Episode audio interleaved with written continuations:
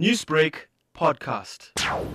We've invited uh, 32 teams to be on board, uh, 16 uh, social teams and 16 pro teams that uh, will be available there.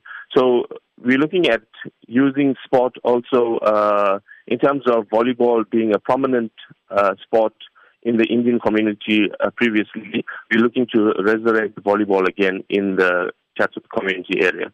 People can come forth and look at and see volleyball as a uh, sport and look at pro volleyball players from all over KZN that will be invited to play in this uh, tournament. The ground is 101 Havenside, which will be in Chatsworth. Teams will have to meet at 7.30 in the morning. The tournament is planned to start at 8.30.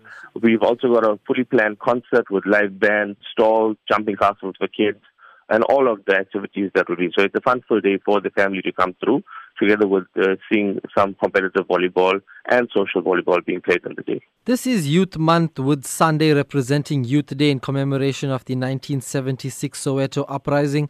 How do you believe a sport tournament like this can bring together the community's youth? We've noticed that youth have lacked in sporting activity, especially in the Chatsworth area. We've seen that uh, a decline in sporting activity. So we are looking to use this platform to educate and resurrect sport again in the Indian community area to make sure that we can have uh, the youth participate again in the sport.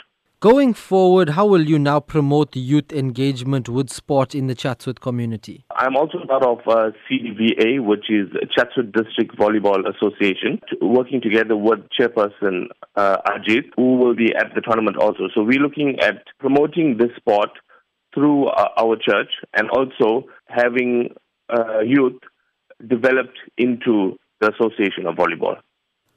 Newsbreak, Lotus FM, powered by SABC News.